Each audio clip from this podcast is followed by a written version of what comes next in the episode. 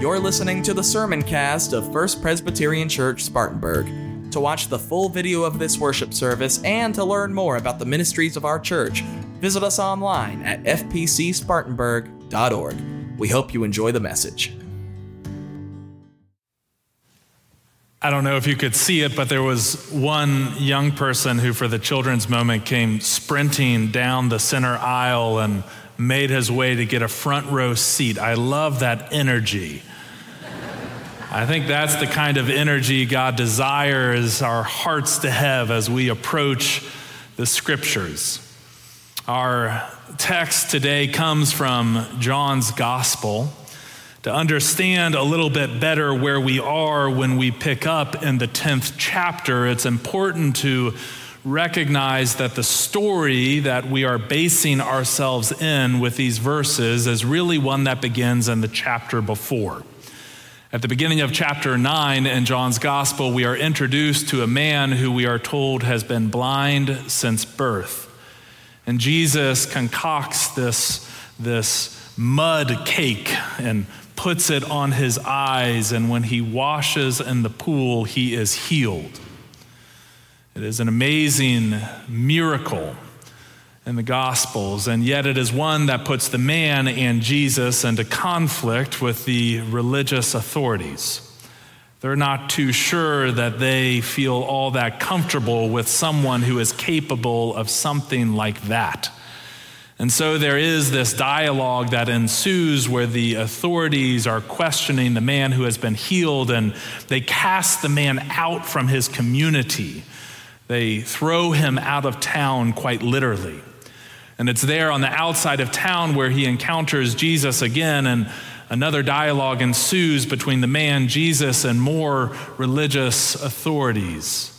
And it delivers us into these first 10 verses of John chapter 10, where Jesus is speaking to a small group of disciples and Pharisees and the man who has been healed.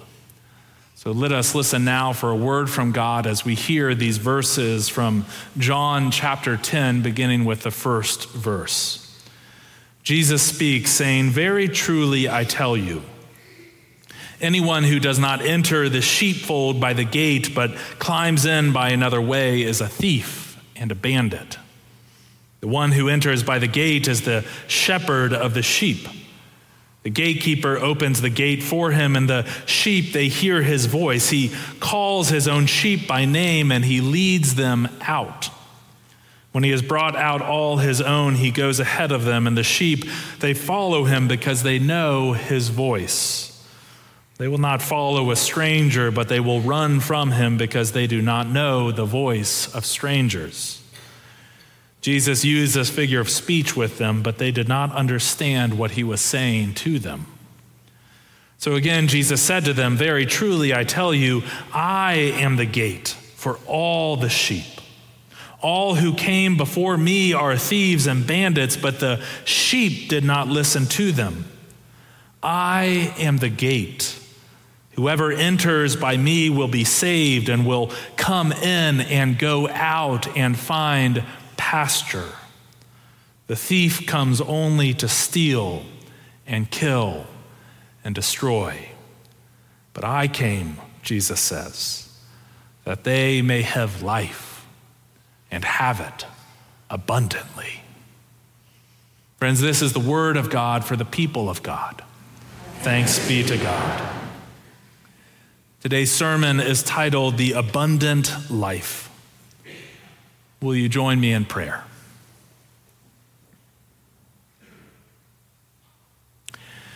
Good and gracious God, we pray that the abundance of your mercy might overflow its bounds and spill down once more into this space. That through the work of your Spirit, O oh God, the abundance of your love might stir deep in our hearts and that through its work, the words of my, med- my mouth and the meditations of all of our hearts, O God, would be abundantly glorifying to you. For you and you alone are our rock and our Redeemer. Amen. There's a lot of imagery packed into these 10 verses, isn't there? Some of it a little confusing, others a little bit conflicting. We have, of course, the imagery of the sheep and shepherd, something that is known to many. It's, it's common, especially to John's gospel, that particular motif. But then we keep reading and we get this other imagery of a gate and a gatekeeper. We hear Jesus invoking terms and titles like thieves and bandits, stealing, destroying, killing. We hear of voices that can be trusted and voices that should not be trusted. It's kind of difficult, isn't it, for us to fully comprehend what exactly we're supposed to focus in on here. One option, of course, would be to sit with each of those images and try and parse out what they are all saying individually and how they work together. But you know, the longer I sat with the text this week, the more the more I began to think that perhaps all of those images are really trying to funnel our attention down. Funnel our attention down until our eye rests on that one particular line. That one line where Jesus says plainly what it is he is thinking. That one line where all those other images and metaphors are stripped bare. That line where Jesus speaks to the crowd, saying, I came that they may have life and have it abundantly. Nowhere else in the Gospels, one commentator notes, does Jesus more clearly express the mission and the intent of his ministry. I came that they may have life and have it abundantly. Notice the tense of Jesus' speech here. Jesus doesn't say, I came that they may one day have life and have it abundantly. Nor does Jesus say, I came that they had life and had it abundantly. No, Jesus says, I came that they may have life and have it abundantly right? Jesus is speaking of life here, not just in the future, nor only life in the past. Jesus is speaking about life in the here and in the now. Jesus is speaking about a life that is before us in the present. Think again about the story of the blind man that leads us into these verses. Jesus doesn't just restore his sight in that story, does he? No, he also restores his independence, his freedom. He restores the opportunities that are in front of that man and available to him right here and right now. That is what Jesus came to give. Jesus came to release that blind man, yes, but also each of us of everything that seeks to kill or destroy or rob us of God's intentions for us. Jesus came to give us life, to give us life abundant. So today we're finishing five weeks of officer training. Some of you might recall last month, early on, the congregation gathered following this service and elected new deacons and elders. These are members of the congregation who have been nominated and then elected by the whole congregation to serve as leaders in our midst, to provide for the care of the congregation and for the spiritual leadership of it. Ever since that Sunday, we've been gathering each Sunday for a time of training for the past five weeks. We'll finish today, and we have been studying things like our theology, things like our governance. We've been studying what it means to, to be called and to live into that calling as officers. Last Sunday, Elder D. Calvert came and shared some about the history of our church with our new officers. Anytime someone is asked to lead an organization into the future, I think it's important for that group to also know where we have come from in the past, right? So D came and he shared some about our 180 years of history as a church. And what I was struck by most as he spoke were the fingerprints of God's abundance that are all across this congregation's history. Did you know that for the first 16 years that First Presbyterian Church Spartanburg existed, we did not have an installed pastor? 16 years. Y'all just came through what, like a year, year and a half of pastor transition? Can you imagine 16 years of that? And yet, across those 16 years, God provided leaders in the form of people just like you out in the pews, as well as other pastors from neighboring congregations and neighboring cities.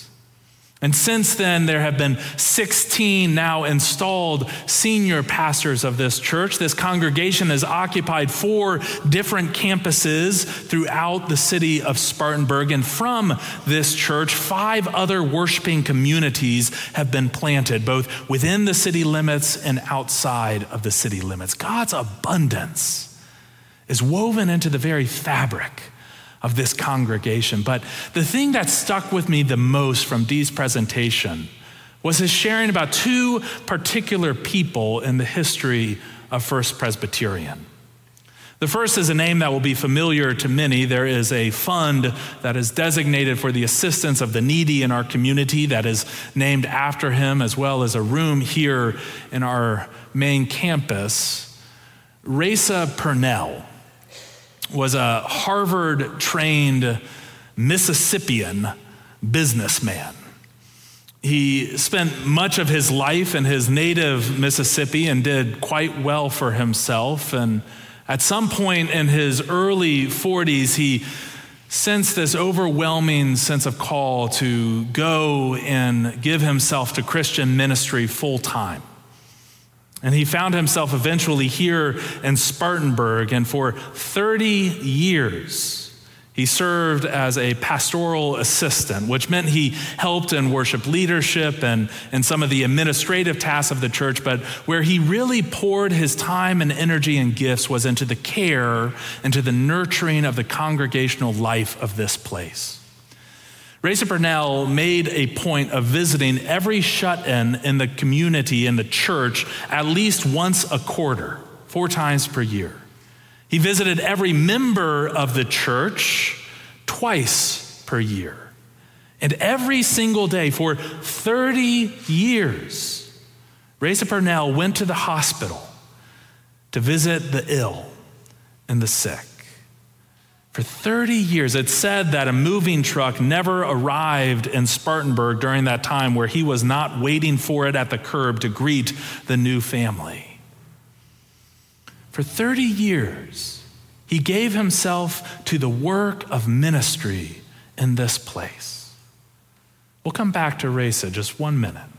The other name that Dee spoke about was a name that, again, will be familiar to some here the name Frances Clark. Our education building right here behind us off Chestnut is named after Frances. It's the Clark Education Building. Rasa served for 30 years. Frances served for almost 50 years. She began in 1923, retired in 1970. And for those 50 years, she served five different pastors, I think, as the aide to the pastor. She served as the financial secretary for the church. She served as the assistant superintendent of Sunday school for the church, but she had a particular heart for young people. She loved to teach children, but also to go with youth when they reach that point in their confirmation journey where our youth go before the session, the governing body of the church, to be confirmed. She would go with the youth so that she could be present to give the stink eye to any elders who might be tempted to give those teenagers a hard time. She was so involved in the life of the church that it is said there was one child who was talking with her one day, not realizing who she was. And when it dawned on the child who he was talking to, he said, Oh, you're the lady that runs the church. the thing that struck me most, though, as I sat and listened to Dee present about our history and about those two individuals in particular, was the fact that neither of them had the title reverend in front of their name. Neither of them had gone off to seminary to receive special education for the work that they were called to. Neither of them had been picked out by someone and said, You must do this. These were just regular people, like any of us, who knew something of God's abundance in their own lives, and who in turn sought to share it with others. Some might even say they sought to celebrate God's abundance with those around them. You know, I love our stewardship theme this year. Vic is going to come and speak about it in a few minutes, but it's this theme that is based on this text from John chapter 10. Our theme is celebrating God's abundance. And there's so much to celebrate about God's abundance in our church today right? Our worship is alive, our mission is active, our fellowship is rich, our learning is happening.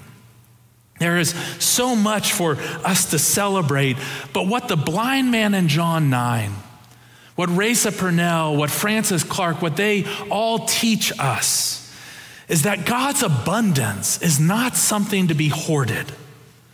It's not something to be locked up. It's not something to grab a hold of when we find it and to then keep it to ourselves. No, God's abundance is meant to be shared. Right? Another way of thinking about our theme this year might be rather than saying celebrating God's abundance, it could be sharing God's abundance. Because a church that celebrates God's abundance, is a body of believers who says, listen, we may not be able to heal your physical blindness, but we can offer the kind of community that will reveal the landscape of God's love on your heart. We may not be able to fill that void in your life, that deep chasm that light seems yet to have reached. But we can offer you fellow believers who will sit with you in the grief and in the dark places right? We may not be able to take away that anxiety, that shame, that anguish that you are living with, but we can embody a love that will always tell you you are not alone in it. We may not be able to solve all of your problems or all of the world's problems, but we can offer you a space and indeed a community that can feed you a warm meal when you need it a community that can offer a listening ear when you feel like there's no one else to hear. We can offer you dignity. We can offer you belonging. You know, ever since we came up with this theme many months ago of celebrating God's abundance, the image I have not been able to shake is the image of a party like the kind of party with a party hat and let's celebrate on it, maybe like a kazoo and some confetti coming out. Right? This image of celebrating God's abundance seems worthy of a party, but the amazing thing that Jesus reveals to us here in John's gospel is that the kind of party we're throwing is not an invite only one. This is not the kind of party where we clear out Fogarty Hall like we do on Wednesday nights and roll out the tables and only invite those who happen to hear about it, only invite those who are already part of this community. No, this is the kind of party where we go out and shut down East Main Street. Chris Story, our city manager, was in the morning song service. He said maybe we can do this someday. You shut down East Main Street right? And you set up one big long table that stretches from Pine all the way down to church. A church that celebrates God's abundance, throws a party out there in the middle of the road with one giant table that goes out and says, All are welcome. Come and join us in the celebration. Come because here you have a place, because there is enough to go around. Right? The kind of party that we are celebrating in our stewardship as a church is the kind of party that says, Come, yes, and give of your time and your talent and your treasure, but recognize why you're doing it. You're doing it because we are called to a life of abundance, a life of sharing that which God has already shared with us. I came that they may have life, Jesus says. Life abundant. I went back after our officer training last Sunday and I opened the book that was put together for our 150th church anniversary back in the 90s, and I was rereading the sections on Reza Purnell and Frances Clark. And the thing that stuck out to me in Reza Purnell's was something I'm not sure we talked about in our time together as officers. It was this acknowledgement of the fact that Reza Purnell died very suddenly. It was January 11th, 1957. But the book noted what he had spent the day before doing. Can anyone guess? He was out there the whole day long on January 10th. Reza Purnell was visiting the shut ins, he was meeting the moving trucks, he was walking the halls of the hospital. Right? It made me reflect on the fact that, that the abundant life that Reza Purnell came face to face with on January 11th, it was nothing new to him, was it?